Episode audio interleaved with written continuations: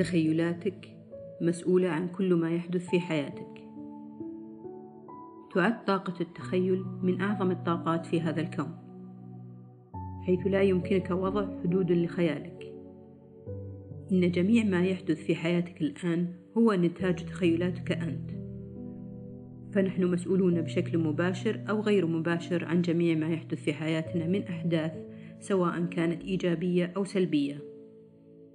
ولكن إذا تعرفنا على الأسلوب الذي يعمل به العقل سنجد أن هناك ارتباطا شديدا بينه وبين ما يحدث لنا هل سبق وأن استيقظت صباحا وكان لديك شعور قوي بأن هذا اليوم سيكون جميل وأن شيئا رائعا سيحدث وحدث ذلك فعلا؟ عليك أن تعلم بأن أفكارك تخرج إلى الكون على هيئة ذبذبات وتجذب لك ما تفكر فيه تماما وهذا ما حدث في المثال السابق. إن مشاعرك الإيجابية خرجت إلى الكون على شكل ذبذبات إيجابية وجذبت لك ما يماثل ذبذباتك من أحداث إيجابية. وسيحدث العكس لو استيقظت بمشاعر سلبية. ومن هنا نجد أنه يمكننا القول بأن التخيل هو مفتاح النجاح والحب والصحة والعلاقات الناجحة والثقة بالنفس.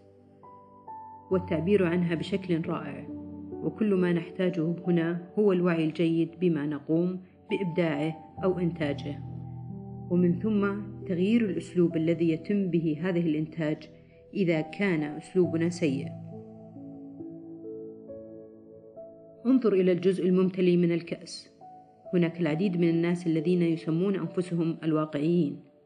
إن هؤلاء لا يعطون أنفسهم الفرصة للخيال فدائما يقيدون أنفسهم وينظرون إلى النصف الفارغ من الكأس. فلديهم اعتقادات سلبية راسخة مثل من الصعب الحصول على عمل جيد. الوضع الاقتصادي الحالي سيء. وغيرها الكثير. ولكن لو فكرنا قليلا نجد بأن هناك العديد من الناس كونوا ثروات طائلة أثناء الأزمات الاقتصادية. ونجد بأن هناك المئات من الوظائف الشاغرة ولكن مجرد تفكيرك في الجزء السلبي هذا يعني حصولك على المزيد منه. وبالمقابل ماذا سيحدث لو بدلنا تخيلاتنا نحو النصف الممتلئ من الكأس وركزنا أكثر على الوفرة والصحة والسعادة بدلا من التعاسة والبؤس؟ بالتأكيد هنا سيحدث التحول العظيم. إن الخيال هو مصدر الإلهام والإبداع. كما أشار أينشتاين الخيال أكثر أهمية من المعرفة. وأشار إلى أن معظم أفكاره كانت تأتي له في أحلام يقظته أو خيالاته وليس أثناء تطبيقه لنظرية عقلية لأن الإبداع هو القدرة على النظر للأشياء من زوايا مختلفة جديدة.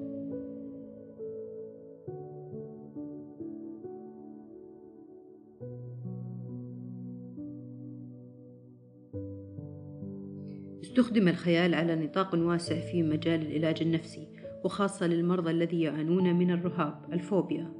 ويتم ذلك من خلال جعل المريض يستحضر صورة الشيء الذي يخاف منه في خياله أثناء الاسترخاء. وقد نجح هذا الأسلوب. لماذا ينجح أسلوب التخيل؟ قد يراود هذا السؤال الكثيرين منا. ما الذي يجعل من طاقة التخيل طاقة قوية إلى هذه الدرجة؟ الجواب يكمن في العقل الباطن. حيث أنه لا يفرق بين الحدث الذي يتم تخيله وبين الحدث الفعلي. وهذا معناه أن الصور التي داخل عقولنا لها تأثير على كل خلية في الجسم أي أن التفكير لا يقتصر على العقل فقط ولكن أداء للجسم كله. وبفهمنا لهذا الارتباط بين العقل والجسم فإننا نستطيع أن نحسن من أدائنا الجسدي عن طريق التخيلات الجيدة الإيجابية. فما عليك سوى أن تخبر عقلك الباطن بما تريده وهو سيقوم بذلك.